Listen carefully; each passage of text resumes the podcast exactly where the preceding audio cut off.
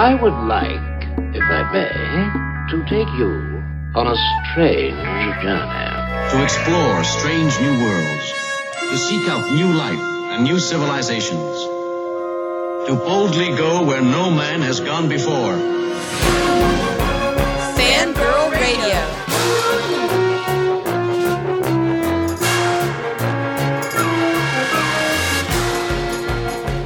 Lock up your sons. The fangirls are busting out all over.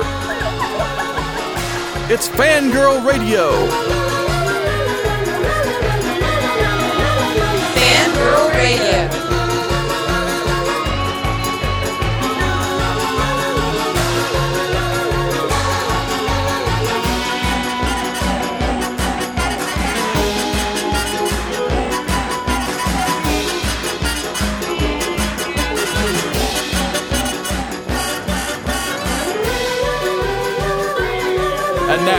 Here's the fangirls on Jackalope Radio.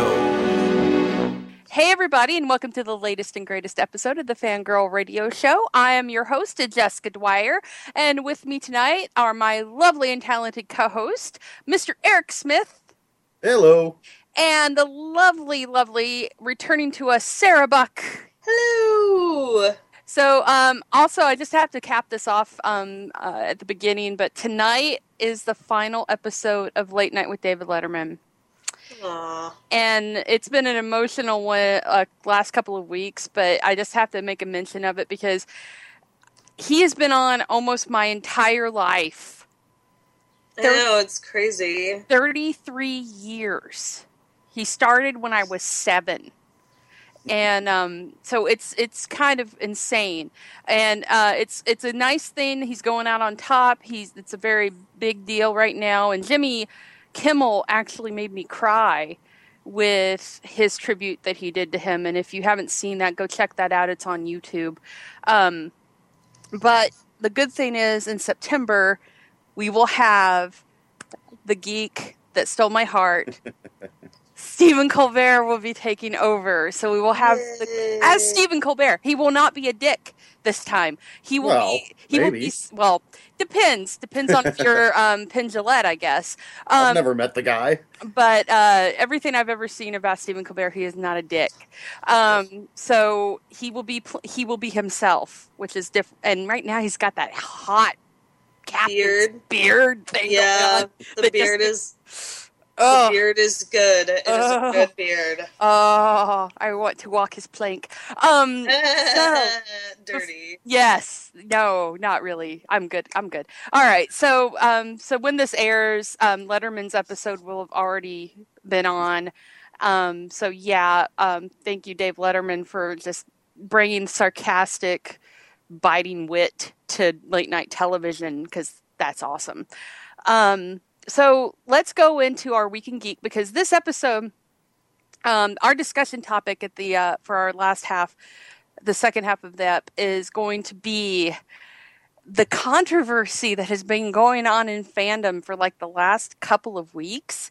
We've had some um, stir ups of the poop uh, going on. Poop I- stirrups. Poop stir up. Language. I, I know, keep I know. They keep your shoes on. Yeah. Yes. But there has been some definite controversy a brewing in the land of fandom, and it kind of got the uh, the cherry on the cake this week was Simon Pegg and some comments he made, and then he ended up turning around and writing a very well written, well thought out response to people um, shouting it from the mountaintops.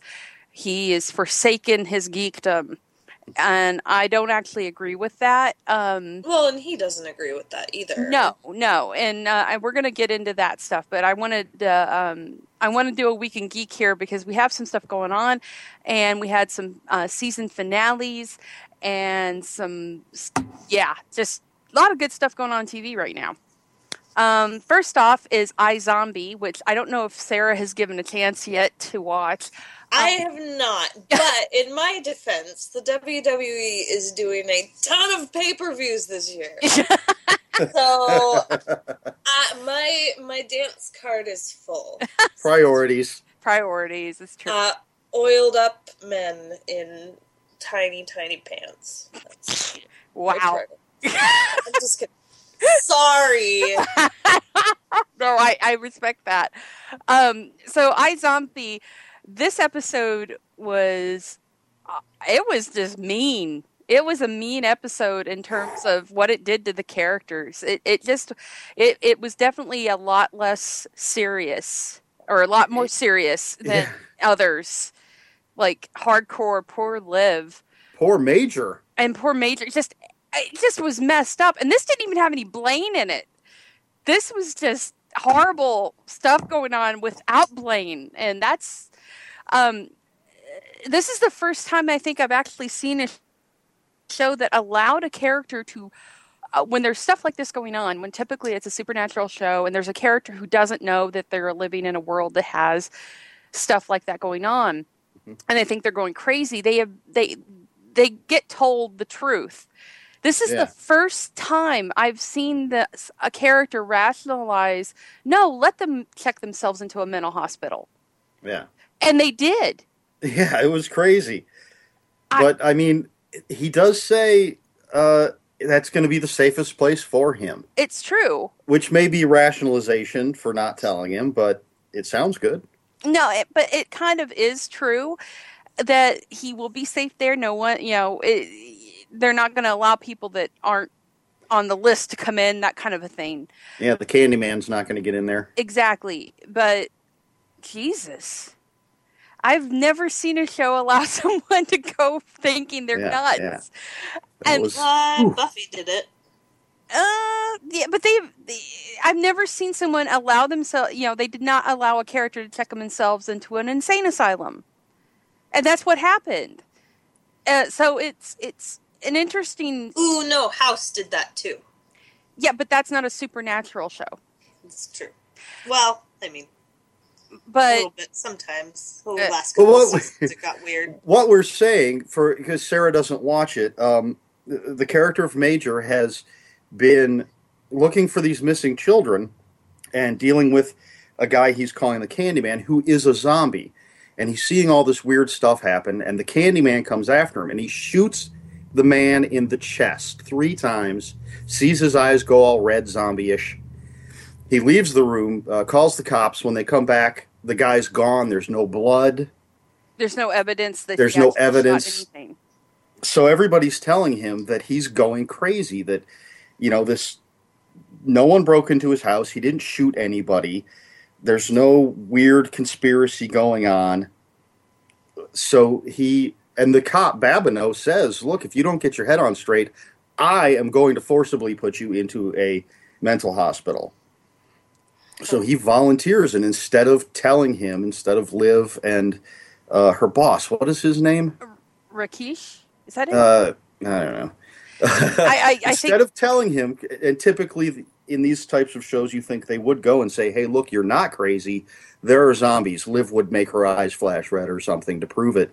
No, they're like, "Yeah, let him go into the mental hospital." and, and and her rationalization for it is pretty intense as well because she says major just thinks this guy is selling drugs to kids and and kidnapping them uh, and killing them you know like yeah, he but what do you think he and and with that he's gone out he's using a gun he's investigating he's getting arrested he's doing all this stuff he he's going above and beyond and going extreme what do you he's gone kind of vigilante. yeah and what do you think he's going to do when he finds out they're eating the kids Yeah. and it's like oh yeah he's probably going to go psychotic it, it's going to be like a Mm. complete and utter break so it's it's interesting and extreme and very depressing because major even though he's your typical leading man type for a show like this he's really likable Well, I love, I don't know. I I love the didn't- Candyman. The guy that plays the Candyman has really grown on me in this show, and I love when he's talking to Babineaux and he says, "Oh, you're talking about that guy that looks like he's from a uh, Nicholas Sparks movie." I know he's perfect. It's a perfect example of what he looks like. that was hilarious. No, it, it, it's such a witty show, and the fact that he he you you like Major. He even though he does look like he walked out of a Nicholas Sparks movie, they've made him such a, a fun dude, and he, he you know he's he's he's sweet and funny and um you you really like him, and you feel bad about what's going on. And he's always Yeah. walking around with his face broke, you know, like busted. Yeah. Oh, he got crap beat out of him. of him. So, yeah, I, I really like what iZombie's doing, and I think we still have like one or two more episodes to go this season. But the ending of this, I knew the minute he tasted her blood what was going to happen. Oh yeah. Well, unfortunately, um, I saw that actor on, I think it was on Marvel Movie News show on YouTube, Uh huh. and he mentioned that he was going to be on three episodes. Oh, so there's there is probably two episodes And left this season. Then That was a that was a couple of weeks ago, so I knew he he was coming. before any of that happened. I was like, oh well, I know he's coming back. Oh man, yeah, I I really liked him too because he was perfectly creepy, and now he's all scarred up. So it's going to be interesting to see what he does when Yep. he figures out what's going on, and if he's going to join forces with Blaine. And are we going to see Steven Weber again? I hope so. I, I loved how they were explaining his character too. I can't I can't remember the uh, the exact words, but they were. It was just uh, oh the American Psycho reference. I like that. Yes, that was yes. great. I'm, There was- I'm, Oh, go ahead. I almost always love seeing Steven Weber. He's always good. Yeah, Because he was great in that two seconds he was in Community this season, where he played the yeah. one guy. By the way, um, Community, if you're not watching it on Yahoo, you should be. Um, just had their, of course, yearly uh, paintball episode, and Like I would totally watch Nope. it if Yahoo didn't freaking crash. Like it literally, like it w- it just crashes. Like you get it running, and it's just like it's like See, it- seriously Yahoo. It crashes uh, when I try to watch it on my Xbox, but I it Yeah. doesn't crash when I watch it on my computer. I haven't had it crash on my computer. Now I have had some issues with their app. If you have an iPad Yeah. or a, a or an iPhone, you can watch it on there. They actually have a Yahoo Screen app for that now. Uh, but it it's been good this season, and I love Keith David. Oh, Oh. yeah, My God, he is my favorite character. I love that. I'll, I'll make sure not to tell y'all I just pooped. It's great.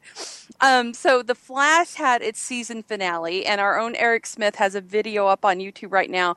His Flash and the the Flash in a Flash, which isn't quite in a flash this time because No. it's the longest video he's done to encapsulate the just ridiculousness and awesomeness of the finale.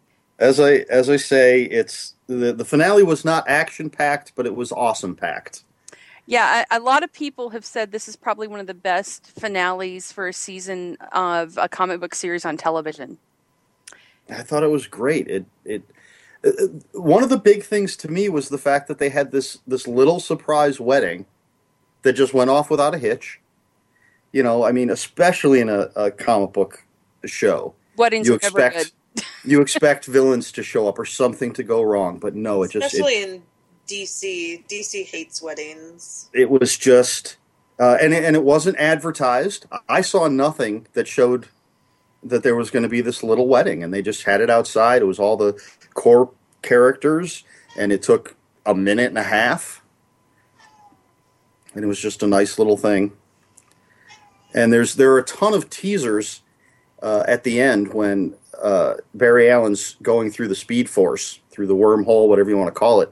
You get all these little flashes of the past and the future, possibly alternate worlds. You see Caitlin as Killer Frost really quickly. You see the Legends of Tomorrow cast. You see Barry in prison, handcuffed. Ooh. So there's just all sorts of stuff in there that they packed into this. Well, and speaking of Legends of Tomorrow, and, and you guys need to go check out Eric's video because he goes over everything in the Mhm. episode, um, and it's uh, it's up on YouTube right now. If you go to our Fangirl Magazine YouTube channel, you can check it out. It's part of the also he has his own playlist on there for these, so you can check that out as well. Um, the uh, Legends of Tomorrow thing, um, Arthur Darvill. Yes, that's how you say his name. Uh, Mhm. Had a AMA Reddit um, this weekend, and he was talking about uh, the new series. And I don't know if anybody kind of tried to point out to him how much you know DC should be sued for this character from the BBC uh, that he's playing, Rip Turner. Um, Rip Hunter. Rip Hunter Turner. I got. I'm got. He's, John a- Nathan- I got- he's from he's from the comics. I know, but look at him. He's he's been around Uh, for look- a really long time. But look at how they have him dressed. He is the war doctor. He's wearing the war doctor's outfit. It's ridiculous. He's even got the little goatee of the war doctor. Um, I did a comparison photo. People are wowed. It's ridiculous. He he is the doctor. He's basically playing the doctor. um, so uh, the he was talking about the fact some people were asking him about it, and he, he's like, I haven't really done anything with that yet. I was jet lagged and tired, and I filmed that at like th- after three hours of sleep with these guys. and all he's filmed so far is that little promo, I think, for the episode, um, because he's Yeah. not. Yeah, for for the the trailer. I was completely like I was like no, and then like Arthur Darvill came on, and I was like, okay, I I think it, it it looks like it has potential, but then I'm a huge Hawkman and Hawkwoman fan, so having I I don't know if they're calling her Hawk Girl or Hawkwoman, she's having hot her in there, right now. yeah, um, uh, having her in there is great. Uh, Heatwave and Captain Cold have been fantastic on the Flash. If they can keep it up for a whole series, then that'll be great.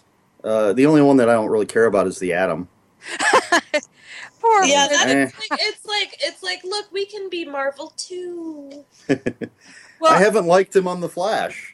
I think So- the, the interesting thing that they're going to be doing with this is not only they're going to be traveling through time in it, but they're going to do the alternate universe things too. So there's a lot of potential with which that. I series. love. yeah, Uh, like Earth Two is like shady territory at this point, so hopefully it goes well. But yeah, the only don't know. reason the only reason I'm gonna watch it is because Rory's on it. I don't know, you know, what the multiverse in DC is like now. There were uh, an infinite number of universes. Then there were there was only one, and then there were fifty two, and then I don't know what any of them are anymore. and now they're all keep it straight. converging. Don't remind me. It's all just ridiculous. So, um, the one thing that happened that uh, I think I'm the only one on the on the show that watches this, but if you're not watching the Blacklist, you really, really have a problem because you should be watching the Blacklist. It's it's ridiculous and how good it is. The guest stars that are in it, I, I just I can't even do justice to how good the show is. And this season, the season finale just um, aired, and things went in a direction that I never in a million years thought they'd go. And uh, that basically is uh, that that uh, Lizzie, the the lead of the show, crossed a line that I never thought she'd do, which is she shot someone and killed them in, in basically cold blood. He was unarmed. And it was the evil senator guy, or justice. Uh, he's actually, I always say evil senator. It's always an evil senator. He's not a senator. He's part of the Justice Department, and he's uh, high up in the Justice Department. And he was part of the cabal that has been controlling her life. And they framed her for the death of, um, I believe it was a senator. There's where the senator is coming in. Uh, and uh, infected her with a virus that was, the virus was specifically created to only harm the guy that got infected. It was this Uber virus, um, high tech thing. And uh, with, with that, they managed to peg her as a Russian agent they're trying to black you know blackmail or you know basically blacklist her as a Russian agent because her mother turned it turns out was a, a super Russian agent. And she didn't even know her mother really. So you find out that Red probably isn't her father in this episode as well. And as it progresses you find out that Red wiped her memory specifically so she wouldn't know that she killed her own father as a child because he Nice. was uh, beating her mother and she shot him. And those memories were triggered, and that's kind of the reason why she ended up shooting the justice guy uh, to death, point blank, because he was threatening Harold Cooper, who is her mentor at the FBI, and basically everyone else. And she realizes that he was the reason she was um, has been put into this corner. So it's up to Red to save her, and he gets her out of the country. The last shot you see of them is the two of them in a car together, and she like lays her head on his shoulder and closes her eyes because she's on the run now. And the last shot is her wanted poster going up next to his. She's now on the top 10 list of the FBI's most wanted. That's your hero. That Mm. is your hero of the show. And I never thought it would go that route. That's pretty extreme. That's some 24 shiz right there. so if you're not watching the blacklist, you need to be smacked. It, the entire first season No hitting. the entire first season's on Netflix.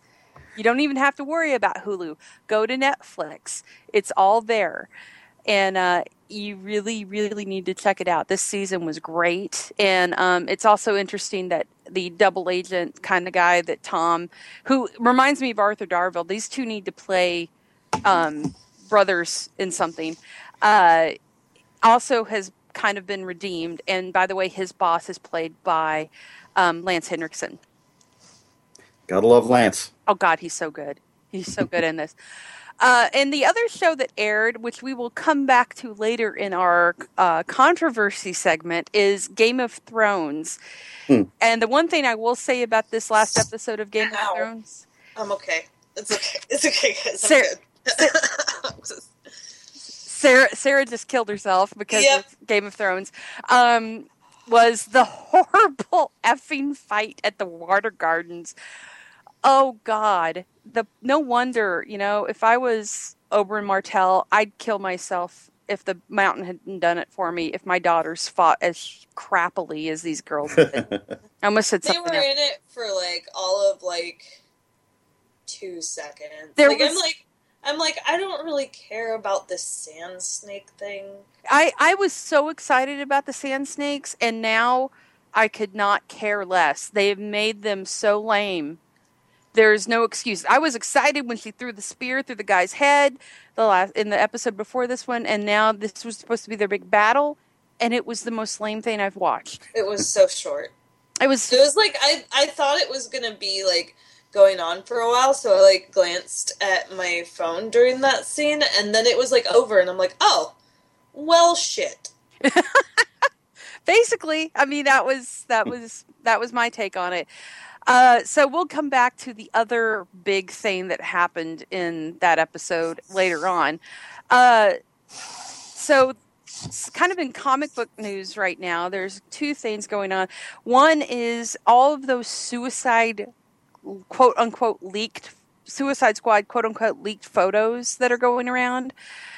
Um, if that set is that loose and allowing stuff like that to get out on its own um mm, I, I don't I, I I smell something stinky in Denmark or Gotham you pick uh and I I will say this I'm really digging the Jared Leto Joker I'm sorry guys I think he looks fantastic. I I liked it from the beginning. I'm tired of people being like, "Oh, looks like shit." I, I didn't like the tattoo on his head. I think that's a bit much. But the suit and the comparison photos they're showing to the comic books and how crazy he looks, and especially this the the leaked scene of him with Harley um, was great. I I'm okay with it so far. The the thing I'm more worried about is Will Smith doing his thing in it, and I'm whatever What Scientology?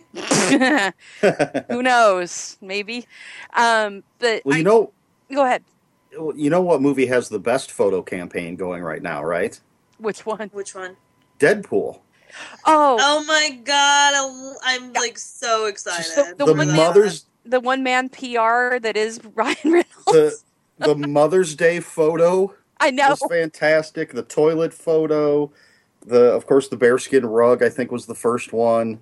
He's he is amazing. Was that was the Mary Poppins one a fan photo, or was that like an actual like promo image? Uh, I haven't Like, seen him- that one. Him and, like there's one circling, and I don't know if it was done by fans, but it's like him with an umbrella like flying over London. No, I haven't seen Yeah, that. yeah, no, it's freaking amazing. No, I, I think it's interesting. You know, that's all like Ryan Reynolds is like this one man PR campaign Yeah. for, for Deadpool. The the uh, the stuff with Suicide Squad, like I said, if that set is that loose and allowing people just to take whatever pictures they want, there's no way the studio isn't in on that.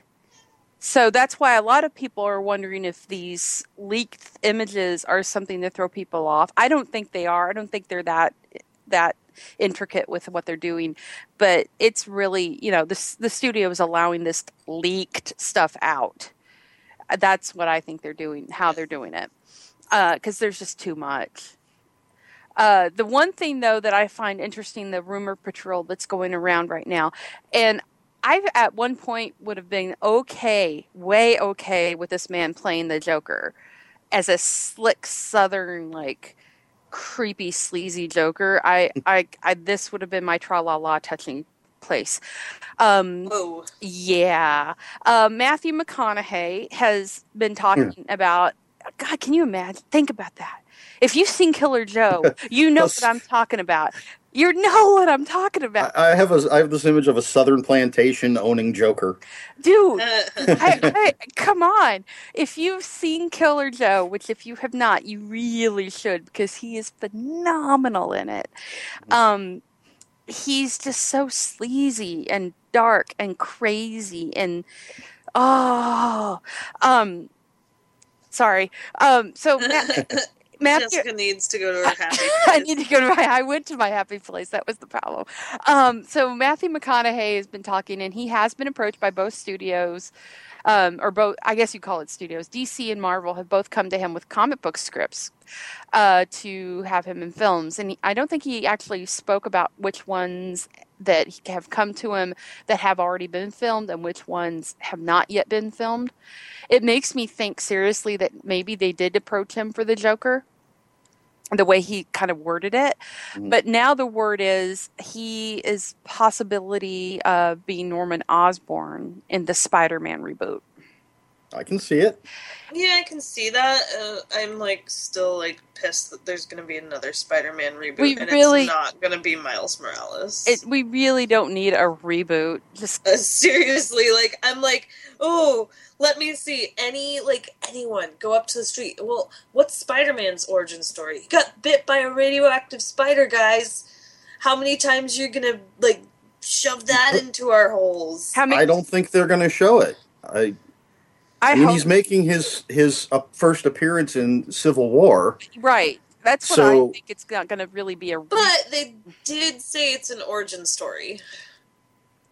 I don't think they're going to do it. I, I really don't think they're going to do an origin story because it wouldn't make sense if he does show up because it's Marvel. Marvel has it. If it's no, it's well that one, but Sony's the one that the reboot is in I- the hands of. they may actually partner with Marvel. I'm hoping they partner with Marvel and do it. But if they actually are going to have like McConaughey play Norman Osborn, then it may be an older Spider-Man. I, I kind of like that, but who knows? I mean, it, this is also complete rumor and conjecture at this point. There's no com- confirmation on it, but I, I, you know, if you can't have him be the Joker, maybe the Riddler. I don't know. Hmm. I really, I God, in my head though, that sleazy Southern Joker. Oh, oh, that made me. But Norman Osborn is pretty psychotic, and I would love I- to see him do that. I know, but eh, yeah, I he, he, after I mean, like- Mr. Detective too, he's really he's good at that kind of crap. If if they weren't rebooting it again, I'd be excited because like there's been so much cool stuff done with Norman Osborn in the last like five years, yeah, it, like five to ten years in comics. That like it's like yeah, let's do that. But like I don't think that Sony is smart enough. that's why I, I hope they'd partner with Marvel on it. I really hope they do something like that, but. So, We'll we'll see what happens. It, any in my head though, there's a what could have been with him and the Joker, and it would have been phenomenal. And maybe I'll have to write a fanfic about it. so I can do that. I can make it happen in my head. Um, so something that I've actually gotten to see the whole film of just had a trailer hit. And I am so excited for people to see this movie, and I am going to be interviewing Elijah Wood hopefully soon about it. I've been waiting a long time for this movie. Oh my god, I I actually got to see all of it uh, thanks to Lionsgate. Cooties, the trailer Yes. hit Mm-hmm. the web today, and let I me can't believe they're making another movie based on a game. nice one. Oh wait, sorry. No, no. um, I have to tell you though, uh, in a cast with people like Elijah Wood and Rainn Wilson Ray Wilson, yeah. and all these guys, the guy that steals the freaking movie is Leigh Whannell. yeah. Leigh Whannell steals this flick, which I think he wrote himself the best lines because I believe he helped co-write this. Uh, I think he did that on purpose.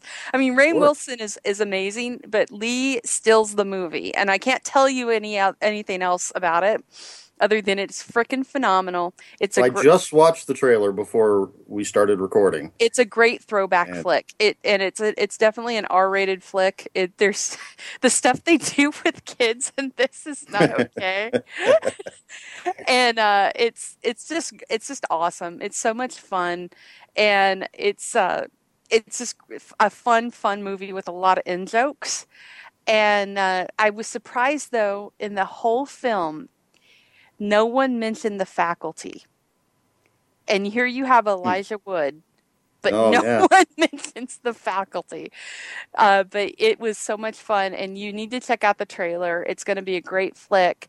And um, if there's any way possible, because the interview is coming via an article I'm going to be writing up for Horror Hound um, on this movie. If there's any way possible, I'm going to try and get you guys some um, footage from the interview with Elijah and whoever else I have that I can get from this movie to talk to. So, Yeah, I've been waiting a long time, and it looks really good. oh God, it's so funny. It's so good. It's a great flick. It was really a lot of fun. Um, another flick that was a hell of a lot of fun and actually is a nice little segue into our week of couple of weeks of fandom controversy in, in the land of sci-fi fantasy and horror is fury road oh my god. i needed a couple cigarettes and um, some alone time after Oh my god, it's so good.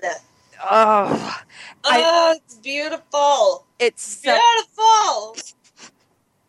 sarah did you like the movie I loved it. It was so good. Oh my god. Um the the new I guess Fury Road kind of is the new Return of the Jedi. The question is how many times have you seen it? Uh I actually have only seen it the one because I haven't had time to go back. I am definitely going to see it again. Um but Oh my gosh, I've I've only seen it once, but like, oh my gosh, like I would go again in a heartbeat. no, I I know people that that have seen the movie already two, three, four times, uh, and it just it's just an amazing film. George Miller just did. I I don't even know how he did what he did with this movie, and it, you keep finding out cool things about it, like the fact that the guitar actually did all of that. The Oh yeah, did you read that thing I? oh yeah, I no, thought- yeah, no, like George Miller. He you will show him a prop and he'll go, okay, turn it on. Mm-hmm. and you're like, oh, you really want it to like shoot fireballs into the air? Yeah, turn it on.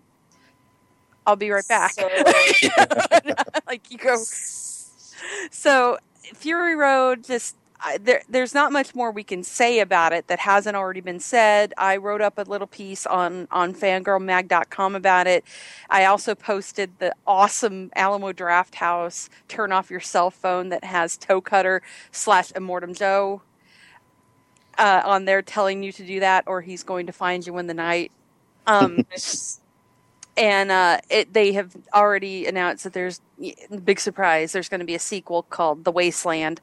Uh, it's Tom. oh, yeah. Tom It's- Hardy is signed for three films. Now I got to ask you guys because I'm assuming Eric, you saw it as well. I, first of all, I heard it was three more films, Yeah, he's signed for three more films. Yes. and uh, no, I have not seen it because I am very poor and unemployed. Oh, my Oh, god! I have plenty of time to see it. I just don't Uh. have the money. I will Me PayPal you money. I know it's like that's one of the things. Is like, okay, everybody listening, go to Patreon and just like give Eric money to go see a movie right now. Start a, start a Kickstarter campaign. Yeah, no doubt. No, um, so Fury Road, uh, the the the big the the other like there's a Phantom uh theory out there Mhm. that he's not actually Mad Max. I read this today. Yeah, it's really fascinating because I'd actually heard a rumor that uh, originally Feral Kid was supposed to be in this or something like that. And now it's kind of changed to where even though because throughout the film you he doesn't use his he doesn't really tell you his name. Mhm. It's not until the end that you hear his name Max. Right. And I'm not going to spoil any of this for Eric. Just know that it's freaking amazing. It's going to blow your ass off, okay? But the the the theory Hold on to your ass. Hold on to your ass. It's Fury Road. That needs to be on a T-shirt. Um, Yeah. So the theory is with how they've kind of switched up the, the the the backstory for him a little bit in the in the flashbacks that are in this film is that he's actually the feral kid grown up and that Max gave him his leathers and raised him and so that's why he doesn't really have a name. And um, that's why he looks so different. And the age I, the age would actually work. I think that's like I think that's going too far. I think like you know it's just like you have to kind of deal with changes like when anything's rebooted after a long period of time. Because like but it's not a reboot. Like but it's not no it's a continuation. Right. It's the next film. I i like to think that he is max because he does it so well. He does it well but at the same time it's a neat theory and i and it would explain a lot. Um i i but you know george miller's kind of loosey goosey with the the timing uh, too. Mhm. but it's a neat theory. It's a neat way to to think about it. I like the theory. I like the idea that Mad Max has become this sort of cultural icon that uh, the young kid from the other movie chose to emulate. right And um, I, I read that he doesn't really, you know, he, he grunts a lot throughout the movie and doesn't talk. And of course, in Road Warrior, the kid doesn't talk. He just, except for the narration.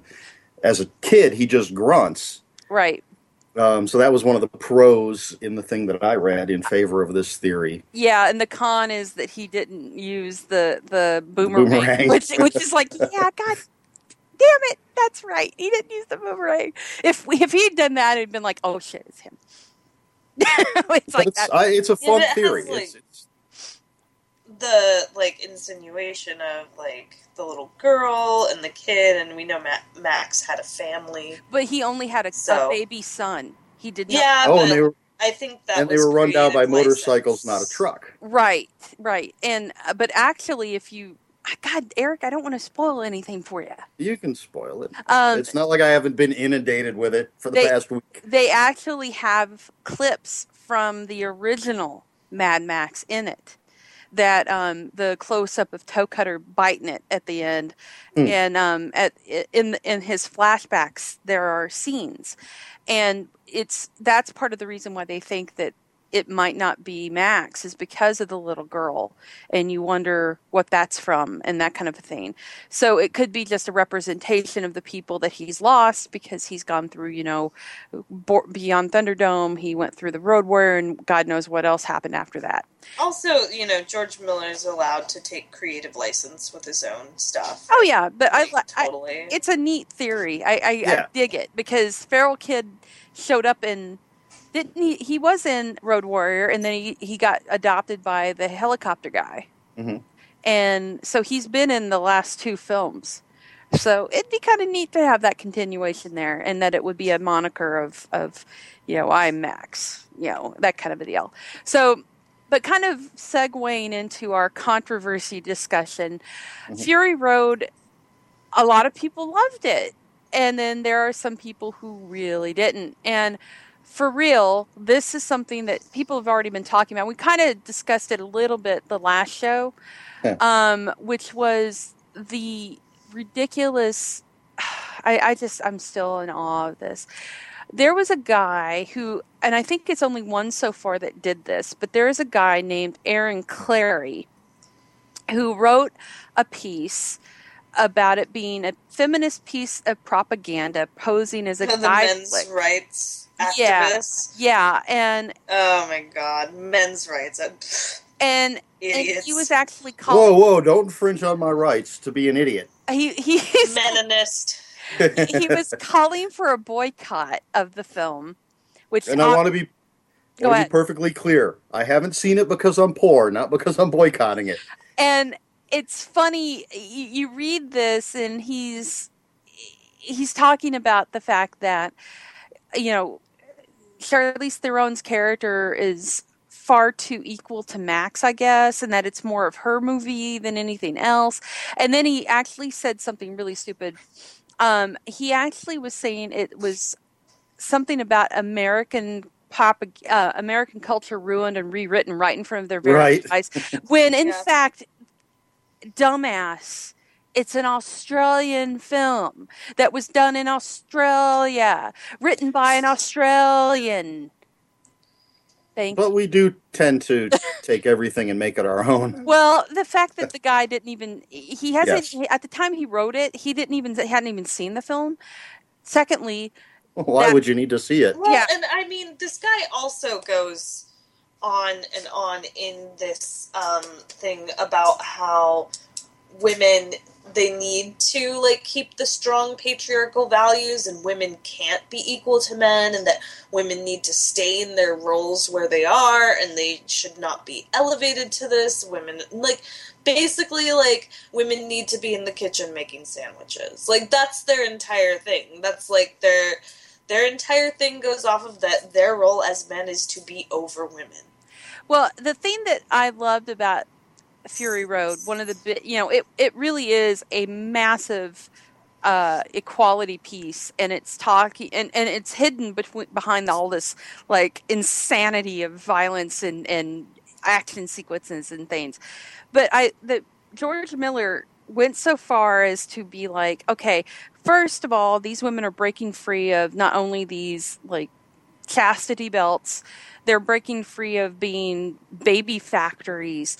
They're breaking free of being these beatific you know weird objects. They're you know and and who is saving them but a woman who is just a complete badass who is the one that has been trusted with all of this um, responsibility. She's lost an arm at some point. And you even have these these images of these women that are the breast milk factories which is is crazy. And then you find in the desert these women that have have lived all this time. They're older. They they're strong. They're also the protectors of life in the form of the seeds and things like that. Miller took a franchise that you know already had strong female characters in it i mean look at look at uh, Tina Turner's character in Beyond Thunderdome. Look at the leader of the the kids is a is a young woman in Beyond Thunderdome, and then you have the the badass warrior chicks in Road Warrior. It's not new to his franchise. It's not new to Mad Max to have this kind of badass female in it, but to have it just so equal in the film and have the entire film be about that is awesome. Hmm Yeah. and and there is no romance. That's the other thing i found funny. A, a person on facebook was asking okay what about sex? Because my friend's wanting to take his 13 year old son to this movie or his Hmm. 12 year old son. I'm like first of all there's kind of a weird balancing act there in that you're okay with every kind of violence known to man but no sex I know. Well, and But- well, honestly, like the the sex component, uh, it doesn't have gratuitous sex, but it does have that sex trade and sex slavery theme to it. Because that's what those women were. They were well, like they, his brides and and his brood, Well- and his broodmares. Forced to be his. Exactly. He kind of just took them. I doubt there was a happy wedding No, there or was anything. no, there was nothing like that. But i- in, Yeah. in the terms of sexuality, it's really there's really none, and there's no romantic angle. Max and Furiosa are equals and they're begrudging allies and then they finally have respect for one another and that's really really neat and i love the scene where she you know Uh, a lot of people are picking up on that where she's the better shot he allows her to use him just basically as a tripod for her rifle Yeah, it's a good one.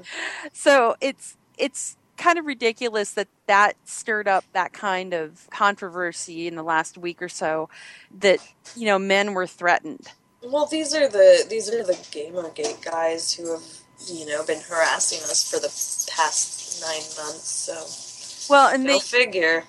And well and then kind of um, hopping off of that into let's go back to game of thrones um, i find this i find this kind of ridiculous I find it incredibly ridiculous. people are straight up ridiculous. are very pissed off about last week's episode where sansa was raped they call it raped it's more i I- i think she was just like begrudgingly accepting no, it's it's rape, but it's Ramsay Snow. For yeah, Christ's it's, it's it, she knew it was coming, and Well, it doesn't but, I mean, it, it- doesn't change the fact that he raped her. It doesn't make it better, but this is my thing, okay? If you're going to be like, oh, he raped her, we're so mad that they put that on screen, it's like, well, that's not helping the situation. well, Like, rape exists. You don't erase it from all, like, um, existing on screen in order to, like, deal with it. That's No. just denying it exists. first of all, it's Game of Thrones. Horrible, horrible shit happens in Game of Thrones, not only to women, but to men. People seem to forget that. See, people seem to forget that the entirety of the Unsullied have been castrated. The entire, you know, Theon Greyjoy was castrated. You know, Varys was raped and castrated. Theon was probably raped the way Ramsay's acting at some point or another. And it, it's just a horrible place. You know, horrible things happen. And that's part of it. And to think that they're not going to have Ramsay do what Ramsay does and to show Ramsay's done it multiple Yeah. times. the the thing is with this scene, it's a twofold opportunity to show how villainous and vile this guy is. Sansa knew. She even kind of told Littlefinger, "When you come back, I'm going to be a married woman." You knew. She knew what was going to happen. She was ready, if not. You know, it's, she's not going to enjoy this. She knew it was coming. Well, and I think people's what I understand of the argument is they're saying that it's lazy storytelling. They're like, yeah, we know Ramsay's awful. You don't have to do it like that. And I'm like, well, if you pay attention, it's not used as a device to make Ramsay No, it's- awful. It's too. it's the device they're using to push Theon over the edge. Right. It's the the device they're using to re-break Theon of his of his the way Ramsay broke him. Right. It, there's a, there's the two parts to that scene. There's one is that Sansa is is crossing that final line to hardening herself for the realities of what's going on around her. She's already kind of shown that with her conversation with Theon's um, spurned ex at, in the bathtub. She was kind of like egging her on, basically baiting her, "Come on, do something." Um, but the thing with Theon that just makes this so horrible for him, and and he's a not a great guy, but it's just first of all, he is watching basically his sister be taken and raped on her wedding night, horribly, roughly by a guy that he can't stand who cost him his manhood. Secondly, the the fact that he gave her away. He gave her to him. And that It's- is in his brain as he's watching this. I gave him to gave her to him. It's the it, I mean it's it's the tipping point like having uh Sansa back like Theon can't justify his existence as Reek anymore. Now does it have to be portrayed like that? I mean, I guess not. is it lazy storytelling? I don't think so because I, like I think, I think it adds to it. I think it it- adds to it. I think it's lazy watching. You know, it's like this is one of the things that frustrates me the most. And as someone who considers herself a feminist and someone who's outspoken against rape culture, like one thing we don't want to do is silence it. You know, for one, it, it exists and representations of it uh, should be treated with care but it's not glorifying it it's not it's not like she's gaining some kind of power from it it's not like you know like it's used and it's there and rape happens and Well- we should we should do something about it the the fact that okay the the Mary Sue is no longer covering the show because of this, and this was their tipping point. Not that some guy has been brutally raped and had his junk cut off. You know, we're not going to get pissed about that. We're going to get pissed because this off-screen scene that was a, a turning point for three characters in the show, a, a very important scene in the terms of that character's arc, because it's going to change her but it's in a world where brutality exists.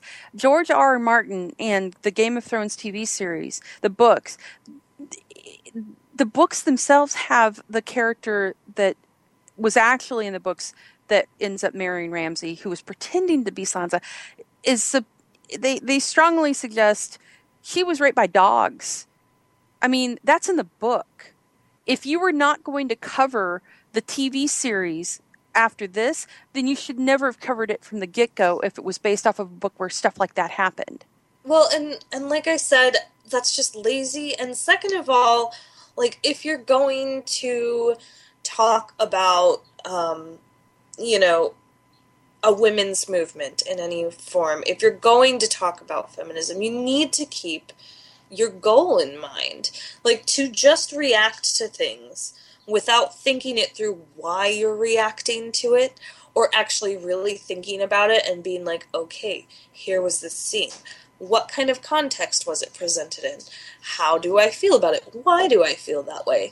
Was this presented as some sort of gratuitous, like, scene? No, it wasn't. Uh, was it used, like, to portray, like, a horrible thing happening and, like, it, it was used like I said it's it's not it's not lazy storytelling to show that Ramsay is awful. We all know Ramsay is awful. What hasn't happened is Reek becoming Theon Greyjoy again. Well, and the other thing that I have to point out because I just it just uh, irks me that this is the tipping point is that you one of the giant love stories and a lot of people have brought this up too the big love story of the ages from Game of Thrones is Daenerys and Khal Drogo how did that start I know she was a child bride, and he And raped like, he yeah, took her from well, he- behind yeah, roughly in the in like the, a dog. like, yeah, That's in what they say. on their like wedding night on their Yeah. wedding night now are you does that mean that you're going to stop completely covering anything that jason momoa does? I mean are, are you going to hold you know i don't i don't get it. I don't get it. That i don't i don't understand the tipping point for some of these people. and it's reaching. And a lot uh, that's been at, like i was really excited that it seemed like we had a women's movement in nerddom. And then of course you know the lowest common denominator got a hold of it and now it's just reactionary and it's going to destroy it. It's going to destroy everything we were working towards. Well, and that's kind of a good tipping off point to where I'm going to we're we're ending this uh, segment, which is the the uh, the other piece of controversy that literally just happened uh, like a day ago, which is Simon Pegg's um, article from I believe it was the Guardian, and or actually the Radio Times um, interview. yeah he did radio times yeah and it was reported out by IO9, who immediately jumped all over it and um, made it out like he was slamming fandom and slamming science fiction and slamming Well- everybody and nerddom. And then they just go ahead. pulled they just pulled quotes yeah, they of like- context. let this be a lesson to people who want to be bloggers and journalists. Like, if you're gonna pull quotes, use them correctly. Right, and and don't make it a reactionary thing uh, like they did.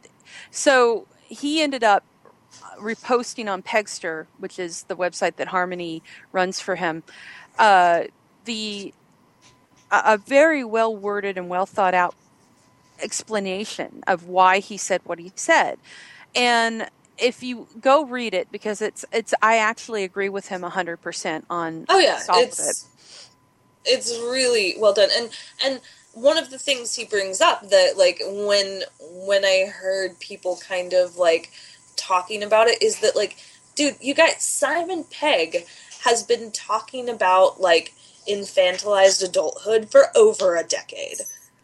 Right, the Spaced series was all about that. Mm-hmm. Yeah, But like go ahead. this is sorry. not a this, no. This it's just this is not a new topic for him, guys.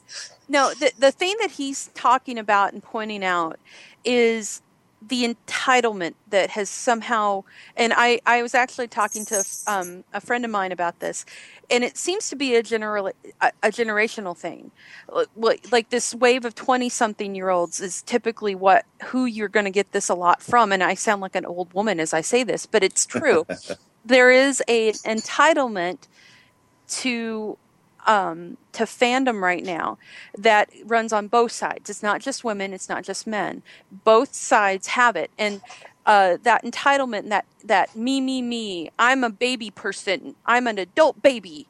I'm going to say what I want without any thought of what I'm doing, and uh, you better give me what I want. Um, and that kind of goes back into the whole Fury Road thing. It goes into the Game of Thrones stuff because you've got you've got these the the males of of fandom. A lot of these entitled man babies, like the hmm. GamerGate guys. If I don't get my way, then I'm going to make your life a living hell, and I'm going to be a little bitch. And that's what happened there. That entitlement, and it, it it's like they're stuck in this teenage wasteland of, of adulthood where they they're never going to get out of that. They feel like they deserve what they whatever they want. And it goes to also, also the women because you have these crazy broads and i'm going to say broads i'm a woman i can say that crazy broads that attacked joss whedon and told him to kill himself. What how could where do you think that you have the right to tell that to someone Well, and this is the thing. And when the Joss Whedon thing happened, I I told people I'm like, this is reactionary. It has no end goal, and it's stupid. It's it's stupid. You don't you don't do that. Well, and it's just gotten worse. Um, you know, Spaced came out right as the internet had really gotten its steam going. I mean, it it, it, it that was really really started and um, becoming broader and broader and broader. And uh, now I think a lot of this is due to how the internet has connected fandom. There's so many good things that it has done, but God Almighty, is there so many bad things it's allowed to happen, which is Well- that that I no one knows who I am. I'm anonymous. I can tell this man you should go blow your brains out because you made Black Widow fall in love with the Hulk. And sh- yeah, you know, it's like what? And um, like it should also be pointed out that um, in his original interview, like Simon Pegg was really just kind of lamenting um, the loss of kind of the more psychological science fiction and and fantasy and stuff like that the stuff that really tackled the bigger issues right because he which- talked about Ex Machina. Ex Machina Yeah. and uh, Fury Road. He said those were amazing. That he's like, that's what I'm talking about. He's like, I just feel like, you know, movies get too heavy on spectacle and too light on substance at a certain point. And you know, science fiction is a genre that came about uh, because of questioning like existence and questioning like psychology and the world in general. It's a genre that was built on asking the big questions. And, you know, there's, of course, like, it doesn't always have to be deep and like philosophical and stuff. But you know, we we have to admit that lately, a lot of times we do settle for spectacle, and not that there's anything wrong with that. And even the most simple of movies can have something to say, but like. I mean, I would not mind having more Fury Roads out there. Well, the other part of it that it, I, I always go back. It must be. T- it's very telling that I always come back to Rod Serling and the fact that he used science fiction and fantasy as a tool to talk about issues and things and get away with talking about things that at the time you couldn't get away with talking about. And he hid it within this veil of science fiction. And it was beautifully done. And I miss that. You know, the last time we really had that um, was District 9 and I miss that kind of storytelling where you know you you learn a really good lesson and something is is conveyed in that guise. And it's it's always you know you walk out of there and you're still talking about it. Like i'm still talking about fury road. I you know and and that is telling. That's the last time i came that's the first time i've come out of a movie in a long time with that feeling. Well, yeah. science fiction, fantasy, and horror have always been, in my opinion, the best tools for uh, exploring these issues because you can take the outsider's point of view. You can take the alien POV and look at humanity from a different direction that you can't necessarily get from just straightforward literature or fiction because we're bogged down in the reality of that. Right. And when you and, can, like with Rod Serling, when you can take it outside the bounds, you you can look at us from a completely different perspective and maybe spark some debate or some thought or whatever. Absolutely. Like, um, Jessica, I know you have not seen this, but um, uh, the Babadook, like, uh, is a great, another great example of horror that's really taking a more thoughtful look at things. Like it's a gorgeous narrative about dealing with trauma. Like um eh, you know this and it can be stuff like that. We get so caught up in just like you know like gore gore gore computer effects are cool now, you know, like take a step back, think about it. Well, and the other one um, that I didn't mention in our TV week recap, but I was blown away by how awesome it was. And it was 95% female driven, which is also an interesting thing, is Penny Dreadful this week. If you're not, oh, I don't have Showtime if anymore. You, if you're not watching Penny Dreadful, um, oh, Patti LuPone, so bad. Patti LuPone was in this episode as um, Vanessa Ives's. Um, uh, they called her the Cut Mother, and that was because she actually performed uh, abortions and things like that for the females. Uh, she was basically the doctor for the females of this area, the Moors, and it was amazing. And it it was just such a wonderful performance and really really good. And it spoke to, you know, she. Yes, it just so happened she was a witch, but it talked to at the time of, of how women were they these these women like her that did these special um, procedures and and did these po- you know potions and things for the people there took care of the girls who were in trouble um, they were spat upon because of the very reason they were needed. And it was an interesting that was just part of it. There was other things going on as well but it was just a really neat story and um, how yeah, we don't want to admit to what is going on and why we need these people. But you know what? Even though they're they're the only people that can help us, we're going to treat them like dirt. Everybody's a monster in that show too, so you know. Yeah, it's it was just a really well done, well done piece, and I just you know, it's kind it's really um, the internet I think is a lot to do with it. I don't think Simon really talked about that specifically in either the interview or his piece, but the wonderful bits of the internet, I think, outweigh the horrible parts, but those horrible parts are really what's causing this problem.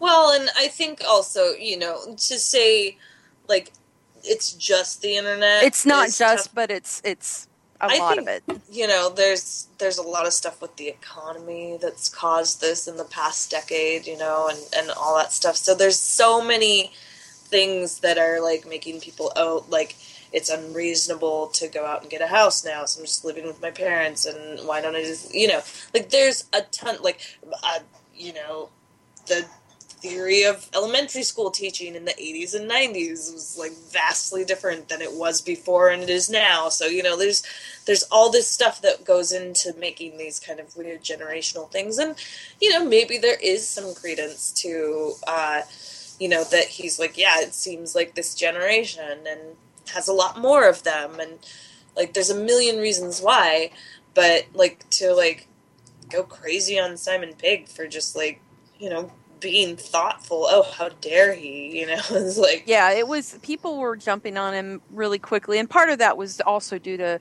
IO9 and and um, websites using it as a clickbait tool, and that's why he really turned around fast on it and and responded. And if you read that piece, he's he's really really smart. He's a smart Yeah. guy. He is not an idiot, and he is one of us, and he still is. He's just he talks he he like name drops Baudrillard and everything i was like ooh Yeah. yeah and I think at the end he actually oh he actually calls he actually calls himself out on his name dropping too. but well, I mean, I, I mean, name dropping in that he is like a prominent, like, uh, postmodern theorist. You know, you're allowed to name drop those people. You know, so uh, he he's a very intelligent guy and he sees it from the perspective of not only being a fan but being in the industry and and he knows these guys that are out making these films. So uh, you know, I I'm just you know, I, I'm on his And it- side with it because I've seen too much of the man baby and the crazy psycho girl mentality that comes out on the stuff and it just is ridiculous to me. Well, and he's like, I think the important thing to note too is that he was not condemning anyone. And IO9 really made it sound like he was like turning his back on geekdom and condemning the entire thing and he's not. He's not. He he's like no i love this stuff. He's like i just think that yeah we could stand to be a little more thoughtful you know yeah there's- utilize it to to learn something to get Right. a point across and not just be giant robots with their balls hanging down. Oh man but you know that could make me think a little. I'm, I'm, I'm michael berry what? Um, um, um, yeah, no. So with that, with that wonderful visual in your head, um, we are out of Robots. time, and uh, I want to thank my co-hosts here, Sarah and Eric. I hope you enjoyed our our rambling, uh, kind of blargity blue largety blue about about fandom and the, the latest controversies that are all seemingly connected. Really, um, they kind of verify what he said.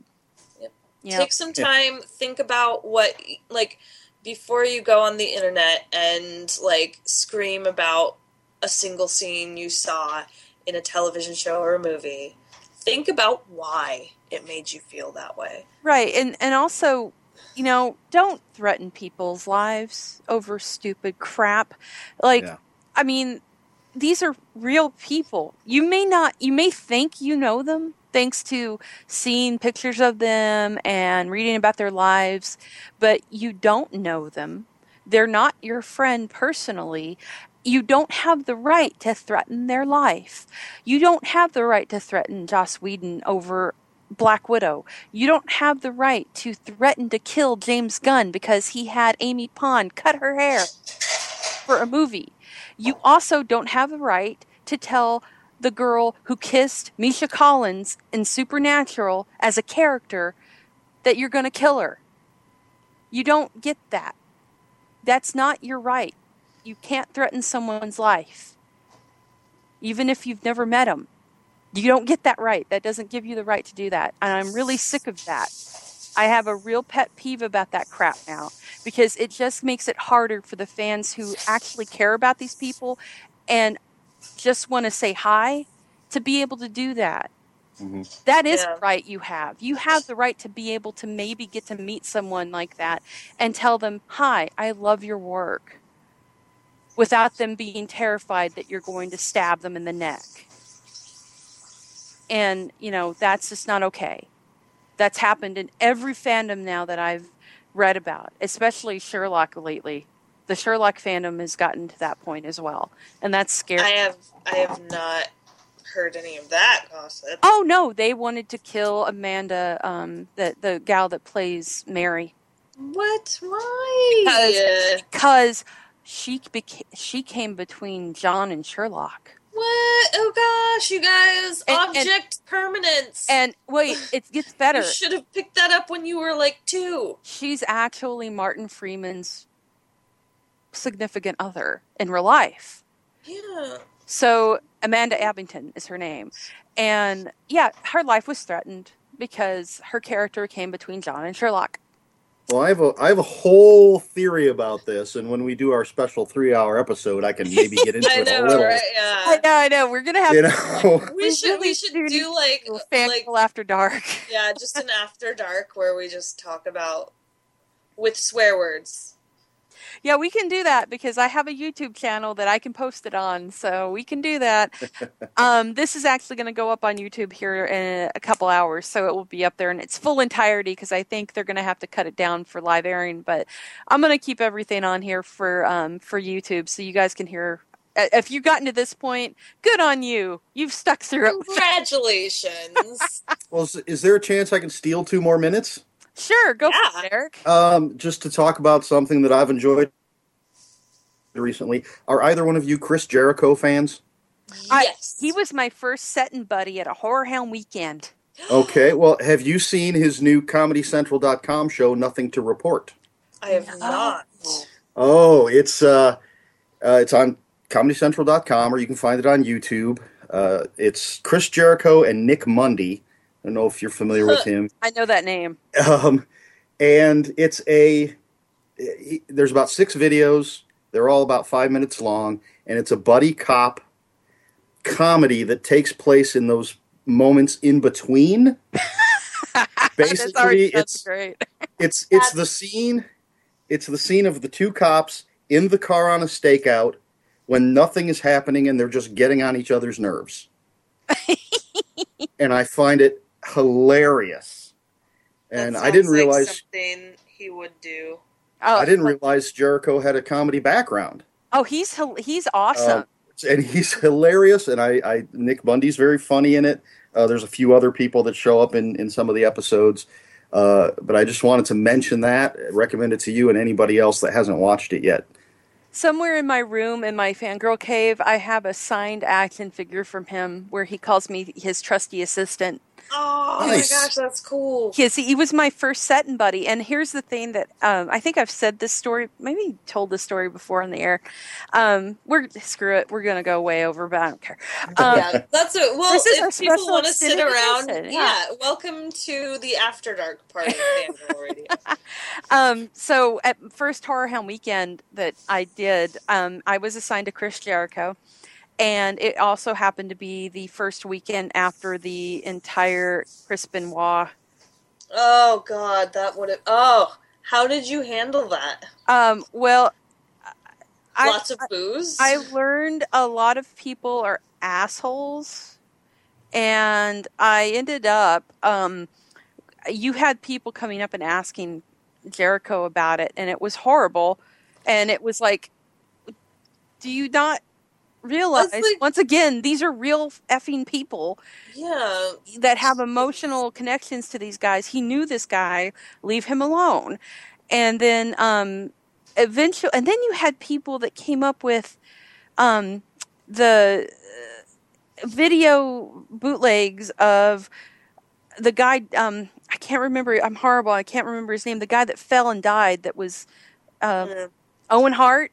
Yeah. It's uh, Bret Hart's Yeah. brother. Uh, Owen Hart they had the bootleg of him dying, and and they brought it up to him and asked him to sign it, and he goes, uh, "Sorry, no, sorry, man, I can't sign that." And he was really nice. Thing with Chris Jericho was he was nice to everybody, even the people that he should have throat punched. and and I I eventually That's their job. and, and eventually I I looked over at him and I said, "Man, can can I just can I go off on the ne- on the next asshole that comes up here with something stupid like that or says something shitty like that to you? Can I please just hit him? Please? you don't have to. I'll do it." And he's like, "No, no, thank you. Thank you. No, no, you don't have to do that. Thank you though, but no, you don't do that." And he was just so kind and nice the whole time. And that was the one where the guy came up that had said that he'd saved his life by being there every night he came home from having the worst day ever that wrestling was there for him and he was crying and I was like tearing up listening to Hmm. this. It was it was a an amazing experience because it was the first time I'd ever sat with anybody like that. And he just handled it so classy. And uh yeah, I uh I never had seen people with such a cluelessness about them or they just didn't care um with that kind of a thing. People are Right. shitty. But uh, Chris Jericho is awesome. He was funny and sweet and witty and really good looking. And he uh, still is. And he still He still all is. of those things. He looks great for his age and the amount of abuse he's put himself through. So support his new show. Yeah. Where what is Speaking of wrestling, Payback, um, another pay per view was on Sunday. Oh yeah, and- was yeah. that the one with the uh, Ronda Rousey? Ronda Rousey was WrestleMania, so Okay. you're you're several months behind now, dear. I I I don't. We've had- I'm not the we've had- wrestling person on the show. It's Sarah. We've had two since then Extreme Rules and Payback. So, Payback was the fatal four way between Seth Rollins, Randy Orton, Roman Reigns, and Dean Ambrose. Surprise, surprise, Seth Rollins won. Um, Kane helped him out a little. Uh, but the big news this last week that was um, like the week previous to Payback that was just devastating for the entire wrestling community was when Daniel Bryan uh, relinquished the um, the intercontinental champion belt because it turns out his injury um, never really healed and he went back into the ring and re-injured himself and Ooh. now they don't know if he will ever wrestle again Ew. and he gave a very tearful, heartfelt thank you to the fans. Oh my god, so much crying. You have no idea. Well, yeah, because he's local, isn't he? He like Uh, he's from Washington. Yeah. Yeah. yeah. And um, he's an amazing guy, just all about the fans, all about um, wrestling. And I will be very sad to never see him wrestle again because he was really good. And his story is amazing. He was a fan favorite. He would never have gotten the chance to do what he did if the fans hadn't just loved him so much. So it's very sad. Aw. but um, we but he's also one of those people who has a lot of ambition in his life so i know that if he can't wrestle again he'll still go on to do great things. He's been talking about like doing the peace corps. So yeah. So just you know one of those people so thank you daniel bryan Aw. Well, guys, I, I think that is it. I think we went over far enough. Um, but we will be back next week, possibly with footage from interviews. Maybe, maybe we'll have an interview on the show. Um, so I will. poor Sarah. Poor Sarah. I'm sorry. I'm sorry. But I just got to tell you, if I do get to talk to Elijah Wood again, I'm going to be ecstatic because um, I think it's going to happen for sure. But i love him so much if if you talk to him you have to tell him hi from me Well, it's so cool about him is he's a big old horror geek, and the last time I, the first, the one time I talked to him about Maniac, um, I I kind of got a crush because I I was like I had no idea, and then he goes, "Well, Giallo Cinema, blah blah blah." And I'm like, "Wait, what?" The Hobbit just said Giallo. what? No, and uh, yeah, so yeah, we started talking about Argento and stuff like that. so wonderful. I used to have like all of high school was dreams of my perfect wedding. Like literally, I would, I would dream about it. Like when I, in bed at night, dream about getting married to Elijah Wood. Wow, I'm not Yeah. telling I'm not telling him that. No, don't tell him that. No, don't tell him that. Just tell him hi. Tell him I say hi. I will, I will. Okay. But guys, thank you so much. And if you made it this far into this, yay, good for you. You're true fans. You must like us a lot more. You than might like us a lot. Yeah. Well, thank you again for listening, and we will be back next week on Fangirl Radio with our special extended edition. Apparently, this is new now with Thane that we're going to do for YouTube. So you you're Thank- welcome. you're You're welcome. You're all, yeah. You got more of us because that's what you want to do is hear more of us talk for hours on end. All right, guys. Thank you again for listening, and we'll see you next week on Fangirl Radio.